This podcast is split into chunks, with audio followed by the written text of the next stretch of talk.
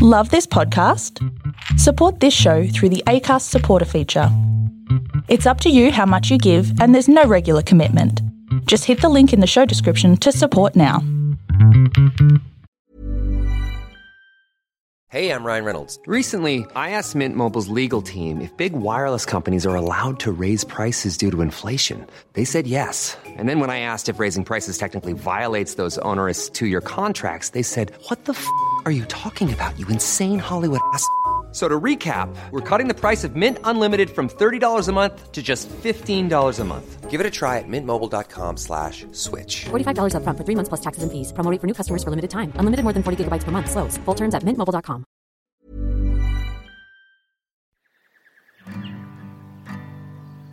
read any manual on handling a major crisis, and they'll all emphasise the need for strong, authoritative, and most of all, effective leadership. Now, Childers had no experience in that space, and 20 years ago, local governments certainly weren't flush with strategic advisors and communications professionals, especially in small regional towns. But Childers had a man at the helm who the community knew could provide direction and stability through its darkest hour. My name's Bill Trevor, and at the time of the fire on June 23rd, I was the Mayor of Isis Shire. Bill Trevor was born and bred in Childers, a fourth generation farmer responsible for a plot started by his great grandfather, initially as sugar cane at best guess somewhere around 1894. As times changed, so did the farm, and by the mid 80s, it was producing veggies, mainly zucchinis, and hiring backpackers to pick them. Bill was a man of the land, broad in stature with hulking hands to match. His face, framed by a tightly cropped beard, balanced out by a softness in his voice and a tireless passion for his town. It was certainly a community that um, had a bright future in the agricultural sector. We certainly didn't expect to run into the tragedy uh, that befell us uh, on the night of the June 23rd. But uh, overall, it was a very supportive community, one that looked after one another in hard times. And good people, aren't they? Real good people. Yeah, salt of the earth people. Uh, you know, this community has been through major droughts and those sort of things over a period of time.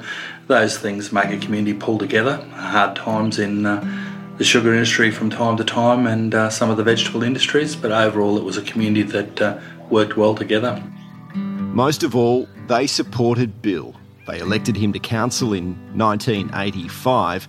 By 1993, he was the local mayor.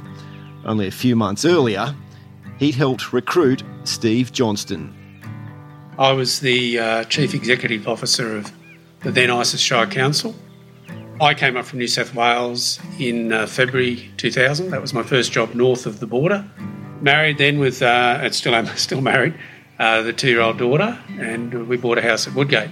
Um, loved Woodgate, uh, loved working for the council. Started there, I think, on about the 7th of February, and the fire happened on the 23rd of June. So I'd really just sort of settled into my job as the, as the new CEO, uh, getting to know the town, getting to know the region. They were a dynamic duo and had already strategised a plan to ensure the long term viability of the Childers community. They were due to attend a meeting together in Brisbane on the morning of June 23, which Steve had already driven down for. Ironically, the council of the day was concerned that at some point the main road was going to bypass Childers, so we were no longer going to have the national highway through the town. So we embarked on a pretty ambitious plan to do a lot of park redevelopment, to do main street improvements, to basically make the town a place where people wanted to come in in the event that it was bypassed and, and stop. We had a clock tower in the park opposite the Palace building. Uh, was one of those old 1960s clock towers made of cream brick. People used to joke that you could get four different times off it, so a lot of those old clocks themselves didn't work. Because Childers is heritage listed, we hadn't really probably thought about this. The clock tower itself was heritage listed.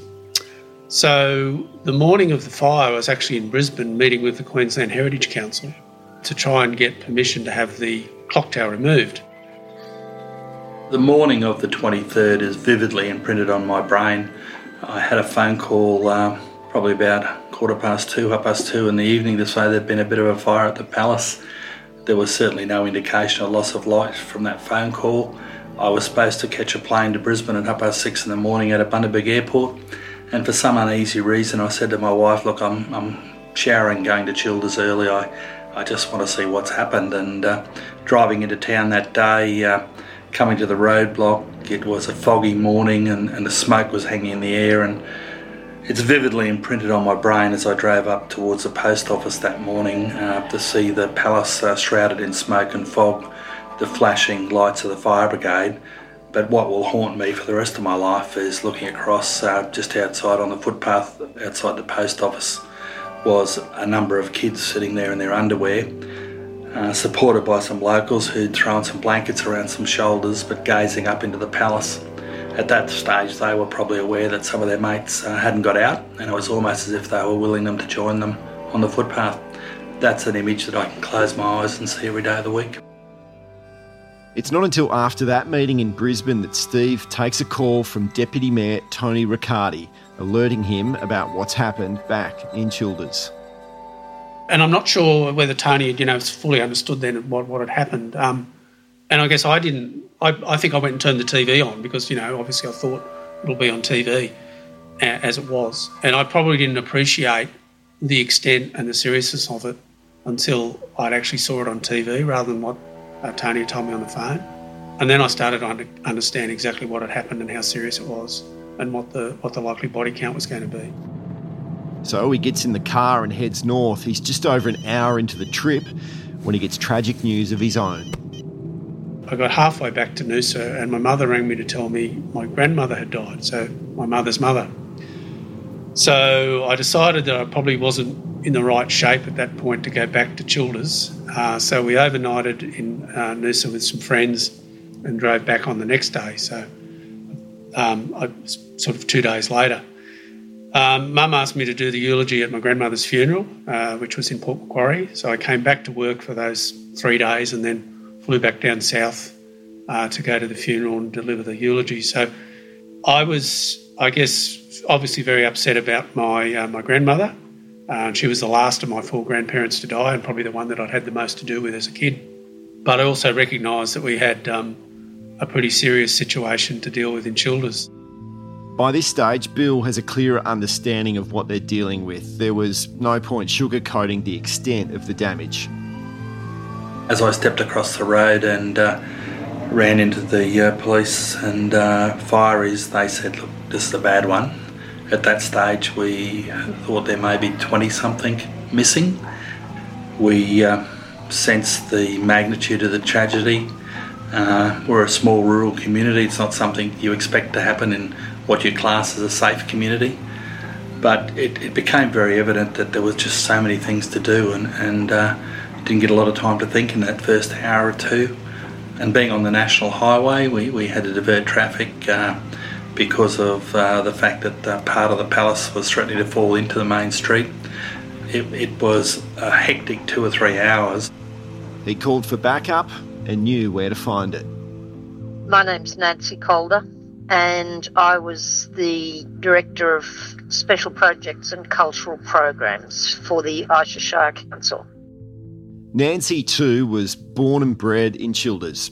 She was lured back to the area in 1987, so she had a long working history with Bill Trevor. I went away and travelled the world and did all sorts of things and had my own business, and then my family was still here, as in sisters. And I came back for a holiday, and it was Alf Plath, who was the former mayor before Bill he came and approached me about setting up the pharmaceutical museum. Council had just bought this old pharmacy that went back to 1894. So I went in and set that up for them and then became given this title that the council could ask me to do anything. really? She was about to take on roles and responsibilities she could never have envisaged. Bill rang me at I don't know, two o'clock in the morning or three o'clock, whatever it was. And he said, Can you come into town? We've got a problem up here.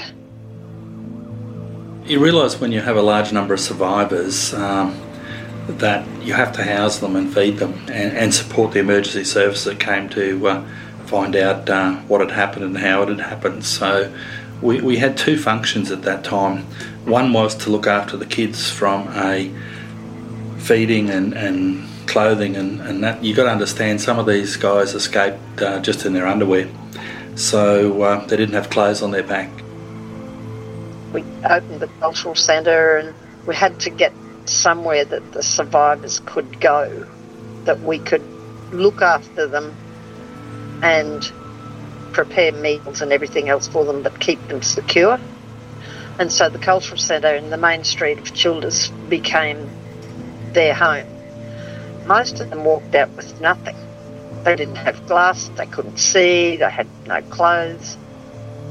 More volunteers arrived, like Trish Clutterbuck from the local St Vincent de Paul charity store. I had a phone call from uh, Pauline, who lived down behind the uh, main street in McCrossan Street, and she said the backpackers is on fire and the kids from the backpackers are all running around outside. What do you think then when you get a call like that? Well, I thought straight away we'd have to get up and um, see what we could do to help. So I went to, I rang a lady who I knew had a key, I didn't have one at the time. So I um, went down and picked her up. We opened up the shop, we rang a couple of other people and they came in. And when we got there, there had been a hospital uh, laundry truck passed through, and they'd stopped and they'd given a lot of white cotton blank woven blankets to them, and they were running around with the blankets because it was cold weather. And they were running around with blankets around them, so they all came into the shop. They were pretty shocked, and they were running around looking for their friends and they were really worried because they couldn't find three of them. And of course, that got to be a lot more than three. So they came and we just told them to take what they wanted out of the shop. What's the state of mind of those kids when they're coming into the shop? They were what did in you shock. notice? They were in shock. One one of the lads, um, he put a shirt on. He had, he said, oh, "I'll have to get a tie." You put a tie on. You know, you've got to look respectable. But it, it was all shock. You could tell.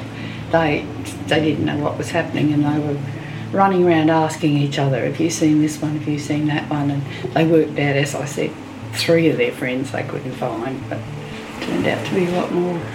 Do you think at the time they understood the magnitude of it? Possibly not. Possibly not. I, th- I, I don't think they had time to think. The ladies in the shop called for more help. Among them was Donna Duncan. It was still dark, it was probably about four o'clock, and it was one of the ladies from St. Vinny's and said, There's been a fire, is there any chance you could come and give us a hand? Because I was fairly well known for doing volunteer stuff and picking up lost souls all over the place. We were fostering at the time still. And I didn't think anything of it. I just said, Oh, yeah, okay, just give me 10 minutes to get dressed. And I drove up the street. I parked um, outside the courthouse and I looked across. And the first thing I will always remember is it was a really foggy morning and the survivors had sheets and they were just everywhere. They were sitting in gutters and on the steps of the post office and underneath in the little um, roundabouts and and I remember thinking, oh my God, this is not good. I could I could smell the smoke. I could see these young people, and and you have to try and understand from my point of view. I've been a foster carer for a very long time, so I take in young people who are at the most traumatised time of their lives from whatever sort of abuse they've had. So I understand that that trauma that's instantly there, and the shock, and and I think I was in shock too for a little while until the reality of the whole situation just hits you in the head and says, "No point in you going down in a screaming heap. You got people to help." And then a little bit later on, it was just like at that time we had just tried to comfort people and brought people back here to have showers and some of them only had their undies on they had nothing else So we brought them back here to have showers, and we've got extra shower facilities down there. And we were working at the time, we were packing avocados, smack bang in the middle of an avocado season. Things are moving at a rapid rate. Bill and Nancy are leading the immediate community response.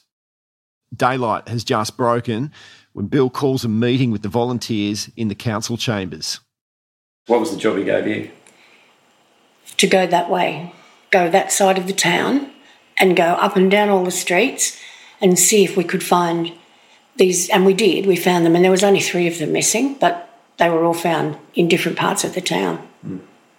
I think Bill was concerned that maybe there were more fatalities upstairs, that um, either they weren't deceased and they weren't in, in amongst the survivors that were walking around.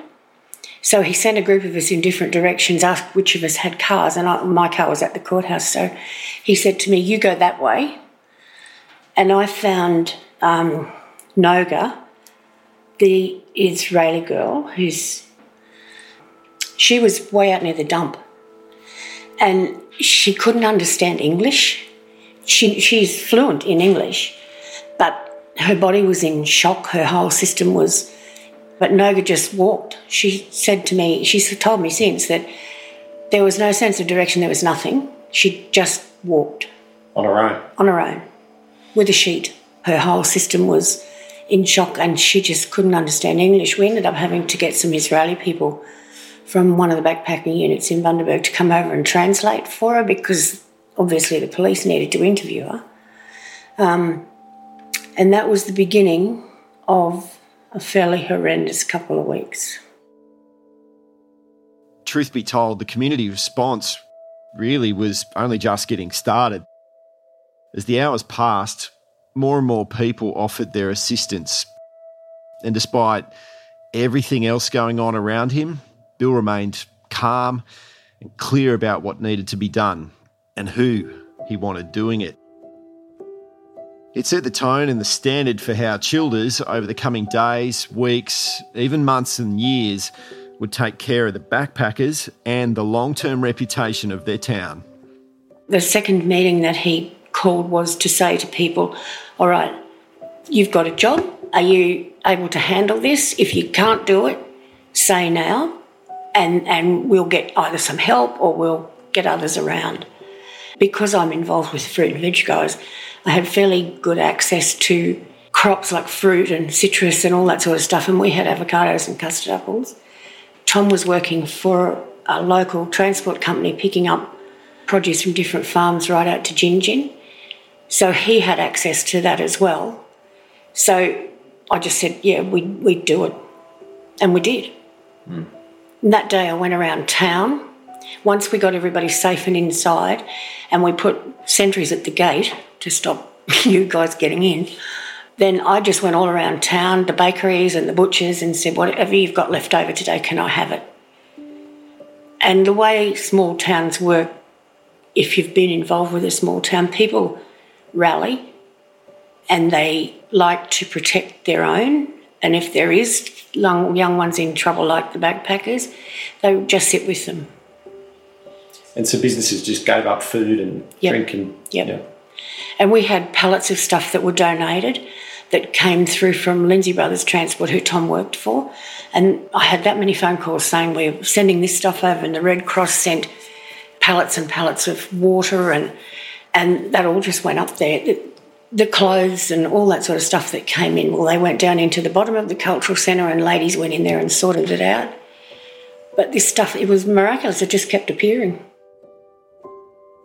I have some vivid pictures of the security standing outside the cultural centre and a couple of pensioners stepping forward. Uh, one lady had baked a cake and she wanted to give something she didn't have a lot of money, but for her baking that cake, taking the time, buying the ingredients, and wanting to donate it to the kids that had survived to help showed me the depth of spirit within our community and how much uh, support we got from the community.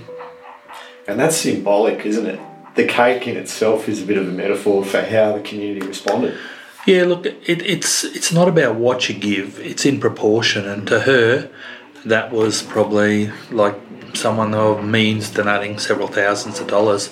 But there was a need to do something in her mind, and I think that embodied the spirit of the community at the time.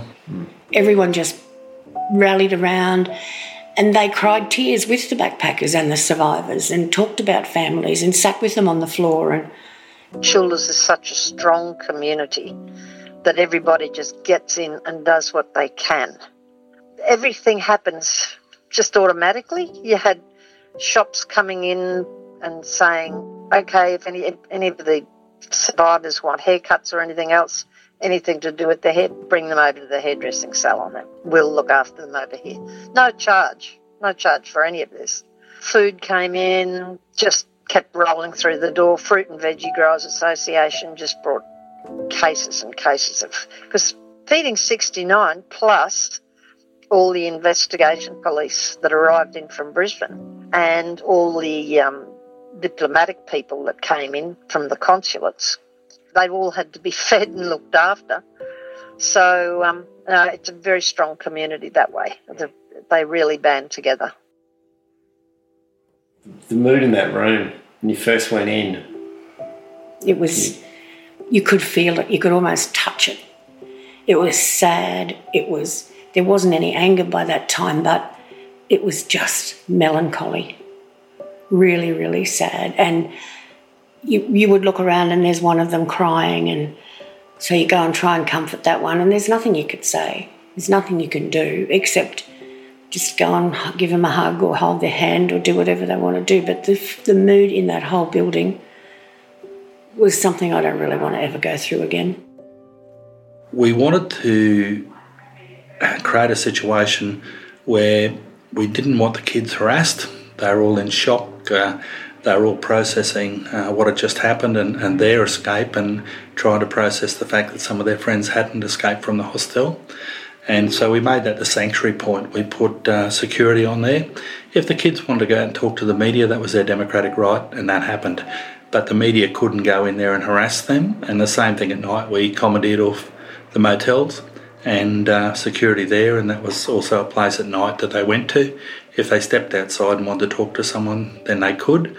Uh, we put in telephone lines. Paul Neville, our MP the federal MP at the time, organised Telstra to put in telephone lines because a lot of the kids just want to ring home to hear mum or dad's voice, uh, to hear their siblings' voices or a boyfriend or girlfriend that they'd left behind or, or whatever, friends. So uh, they were able to pick up that telephone courtesy of Telstra any time of the day and night. Mm. In the weeks and months after the fire, Donna's front door was never locked. There wasn't any need, really. There was always someone there. It became a safe house of sorts, somehow becoming a come and go as you please system that could have had as many as 20 backpackers at a time camping on the lounge room floor. With that first 12 months, we never knew who was going to come in and out. But having said that, it was always really emotional. I can't tell you the amount of times that we put backpackers on buses and I was like a blubbering idiot. And we just kept saying goodbye all the time. they they're part of your family now, forever. They're going to be part of your family. And we had to put them on buses and say goodbye again. Taking Naomi to Brisbane to put her on a plane was one of the hardest things I've ever done. I took my daughter with me and cried half the way down and bawled all the way back. She had to drive. and I guess that just sums up how close you actually did get to them. I think you. I think you do when when you've got people who've been through something as traumatic as that, and you know yourself in the work that you do. I'm sure you've heard people say before, night times are the worst, and night times are the worst. And at that time of the year, there were still lots of cane fires. So you've got backpackers lying on a bed with you lying next to them, holding their hands, and all of a sudden you can smell this smoke, and it's like, oh my God. The amount of times that people would panic and just rush out to see where it was. It was most times cane fires. A couple of times they made me get in the car and drive around to find where it was coming from so that they knew that it wasn't a building or something. Wow. Mm. I can honestly say that if the siren in town goes off, and I hear sirens of emergency vehicles and my phone rings, I don't answer the phone. because I know I won't have the guts to say, no, I can't come and help. That's brave, isn't it?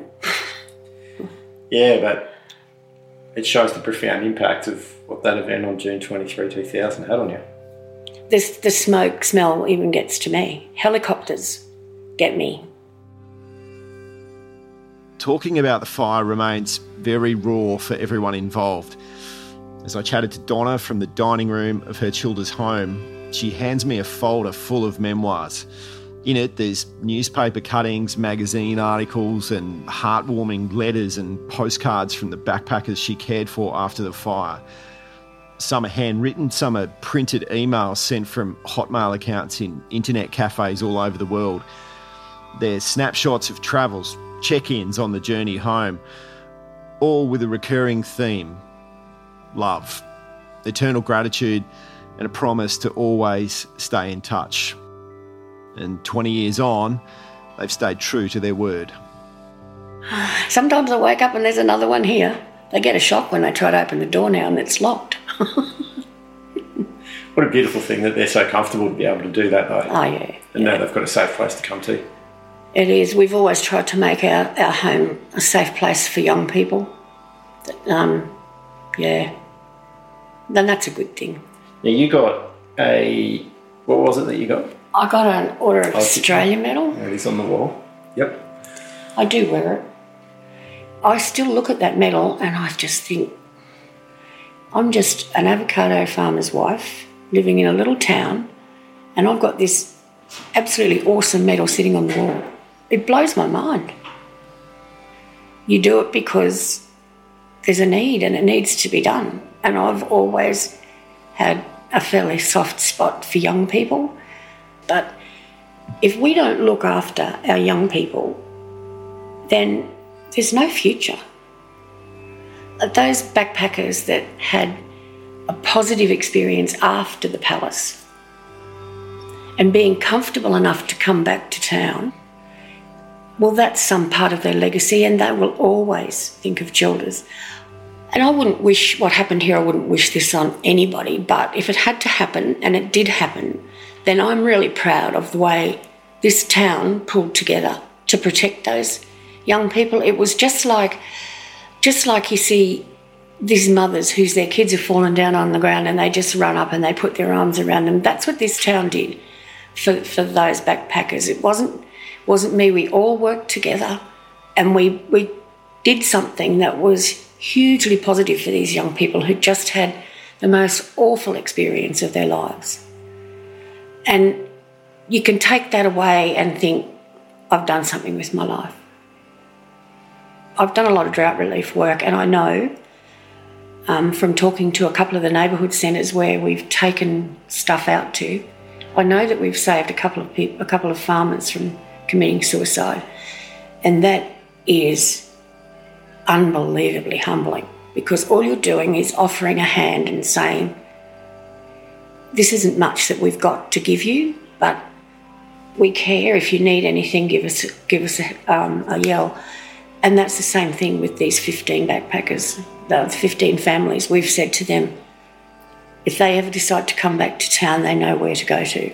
The survivors, they always let us know when they're back in town. Not a lot of people can have that in their lives, and, and for something so bad, we're so fortunate.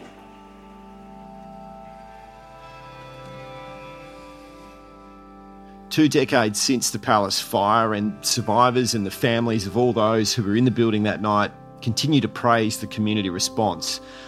It was an army of many, impossible to mention everyone, but you're all local heroes for the part you played in this major historical incident. Be sure to stop into Childers on your travels along the Queensland coastline to pay your respects at the very moving memorial to the 15 victims who lost their lives. This podcast is written and produced by me, Paul Cochrane, and supported by the Bundaberg Regional Council. Keep listening, hit subscribe, and please make sure you tell your friends and family about the podcast. Thanks for tuning in.